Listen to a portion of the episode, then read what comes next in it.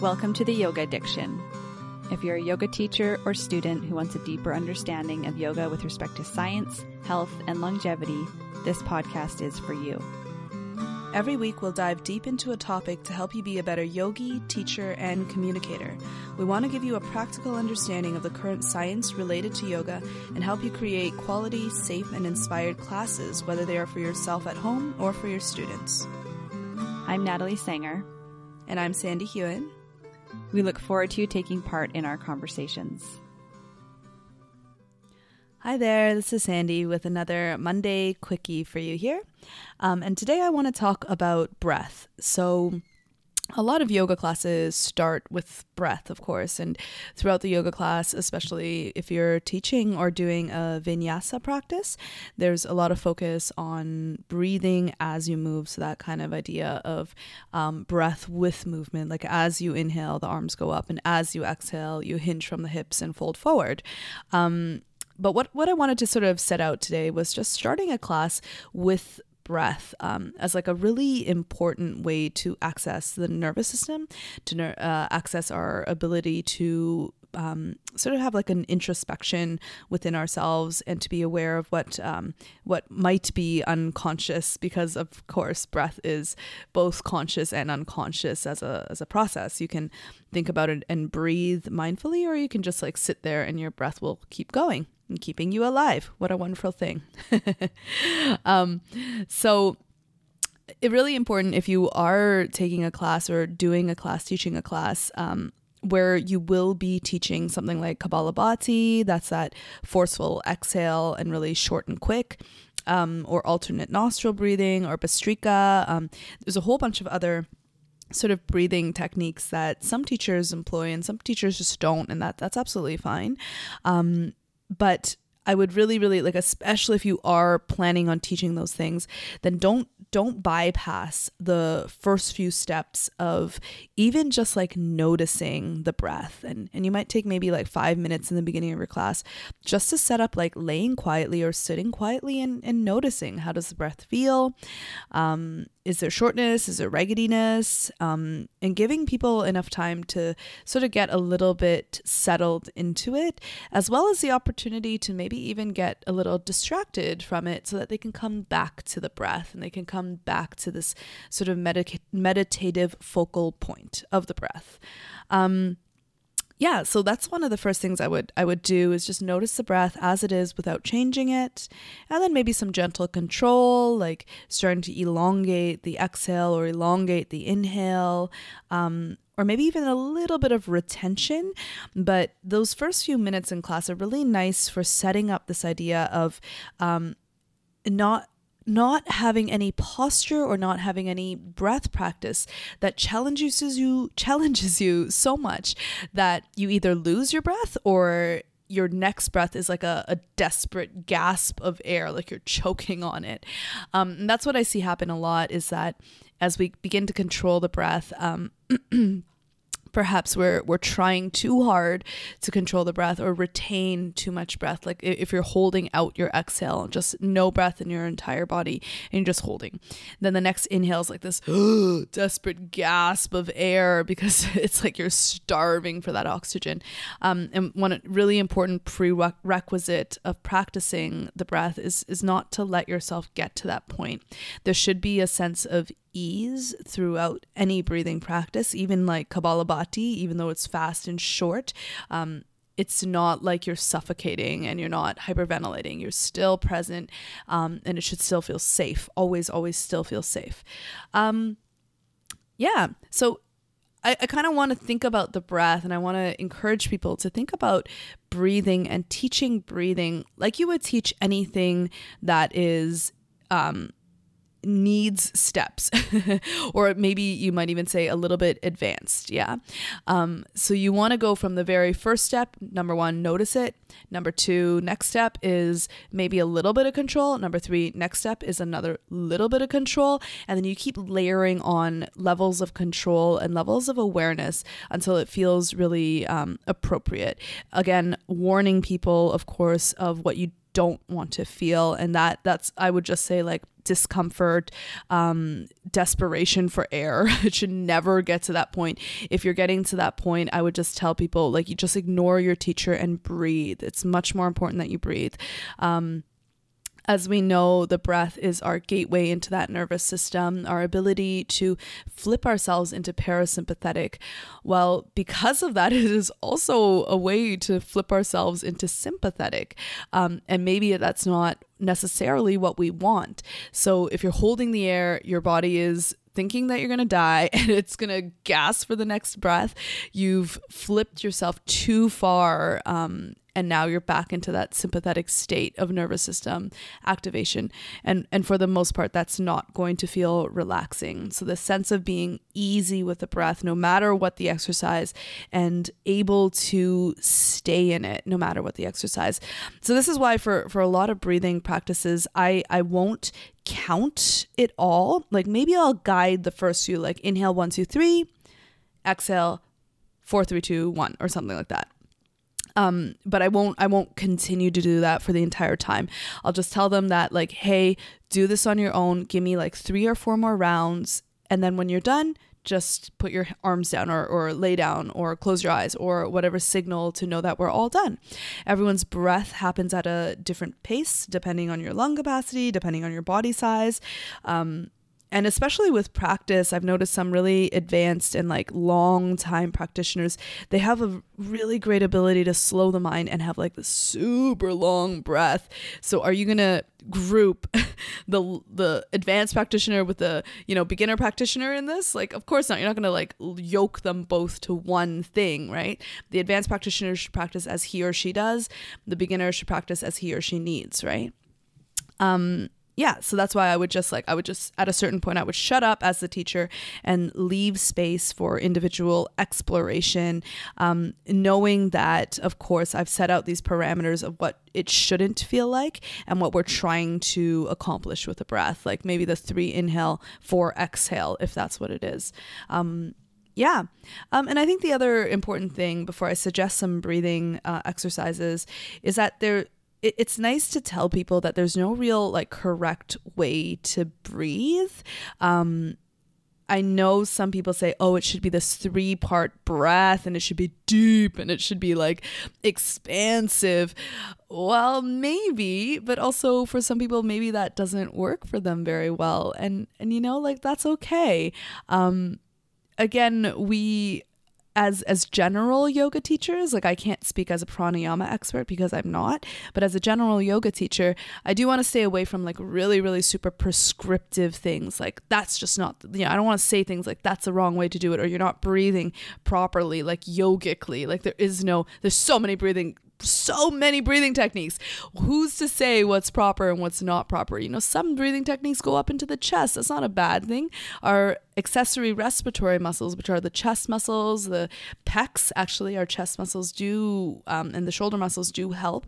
Um, they're there for the reason of support, right? So, are we going to like turn them all off completely? No, maybe, probably not. Um, and then just breathing into the diaphragm while yes that's your main muscle of respiration. Again maybe that's not um, indicated in this case. Maybe that's not appropriate for whomever it is. So again just going back to i would say go back to sensation. Unless you have a specific reason you don't want to breathe breathe a certain way and you know that this person is not going to react badly to it then go back to that whole idea that this should never cause panic. This should never cause um, suffocation and like tightness in the chest. It should be always have a sense of ease as well as a little bit of effort, just like all our other yoga practices. Your warrior two should never be so hard that you're shaking and sweating and you can't breathe and you can't do it and you can't hold it. You should be at a point in your warrior two, um, like maybe backing out of that front knee or dropping your arms, where the breath is still flowing and we're still in this like easy, calm state, right? For most part. Well, no, no, I don't say not for most part, for all parts, all parts, yes. we want to keep people within para- parasympathetic nervous system when we are in this yoga practice. Um, unless you can give me a reason otherwise. All right. Okay. So, no correct way to breathe, but there are many of ways that may be detrimental to people. So, again, just to go back to that idea that um, you breathe as you need to breathe to give people the space of discovering what helps them feel good in their breath and then us just being the sort of guide and sort of like a a support system along the way with suggestions, helpful suggestions, and not being super duper prescriptive. Okay, awesome. So, in the beginning of class, we'll set out noticing the breath, number one, um, and then maybe a little bit of gentle control. And this kind of gentle control, it's really nice to start to add a little bit of movement, especially if you're going to teach a, a vinyasa class, if you're going to start them moving and warming up anyway. This is a really nice way to visualize the breath. For example, one of my absolute favorites is laying on the back. And then as you inhale, uh, so knees bent, as you inhale, just reach the arms over the ears. And then as you exhale, bring the arms back down towards the hips. So super duper simple but you can almost like feel like you're drawing an arch with your arms or with your fingers up and then down. And then that arch is going to follow you're going to try to make that arch follow the arch of the inhale and the arch of the exhale. And this is a time when you can potentially ask them to like oh try a five count on the inhale. So one two three four five, and then a six count on the exhale six, five, four, three, two, one. And then if that feels good, just have them continue. And if they find that it's too slow, then just give them like make it a three and three count and then a four count exhale. Like just make your exhale one more count longer than your inhale if that's all that you're going for. Um, and again, you can play with that many different ways and give lots of different suggestions on how you want to do that. So that's one of my favorites because it's, it's it's really visual visual. Like you can see the arm going up, you can see the arm going down, and your job is to you can almost even say it like you're cutting that space within that that four count inhale and it takes you those four counts to inhale as well as reach the arms up. It takes you the five count. You're cutting the space into five pieces of pie and you're taking that five count to bring the arms down if, if that's what you choose to do Bridge is also a nice one to do this with. So the hips going up and down, you can add the arms as well with the breath, with whatever gentle control of the breath that you you want to do. With these like first few movements, I wouldn't say to retain any breath. Just let the breath come in and out. Let them get connected to the breath. And then if you want to do some retention for whatever reason, um, then maybe you do. But you again remember step by step with always um, not being too prescriptive and knowing what limits we want to push up against. So you never want to get to that limit of choking, um, you know, gasping and desperation for the next breath. Okay. So, um, a few more suggestions sitting and so like a, a, really really simple one that i've seen a lot is um, starting the class seated and then just inhaling reaching the arms up and then exhaling allowing the arms to come down into the lap now that's really similar to the the one that i suggested before but I prefer laying on the back in the beginning of class, um, just because uh, there's a whole number of reasons. But with the breath, it's just a really nice way to ease into parasympathetic, even like easier, even faster. Um, your spine muscles don't have to work, your hip muscles don't have to work. You're like just moving the arms up and down, which, uh, unless you have a bad injury there, it should be pretty simple to do. Um, and for my purposes, I'm not looking for that muscular co- contraction, which will come later. I'm looking for connection to breath. Um, and if for a lot of like if you're really really stiff in your hips or stiff in your back or stiff in your shoulders then sitting crisscrossed shins and reaching those arms up that that in and of itself is quite difficult. Um so this is where i would say yeah like know your audience, know what's going on there. If they're a little more advanced, maybe you can do it seated. If they're, you know, came out of a really hard day and it's like, you know, just after work, um, then maybe have them lay down, regardless of whatever physical condition they're in. Just have them lay down. Let the, give them a, a moment to rest and reconnect with themselves.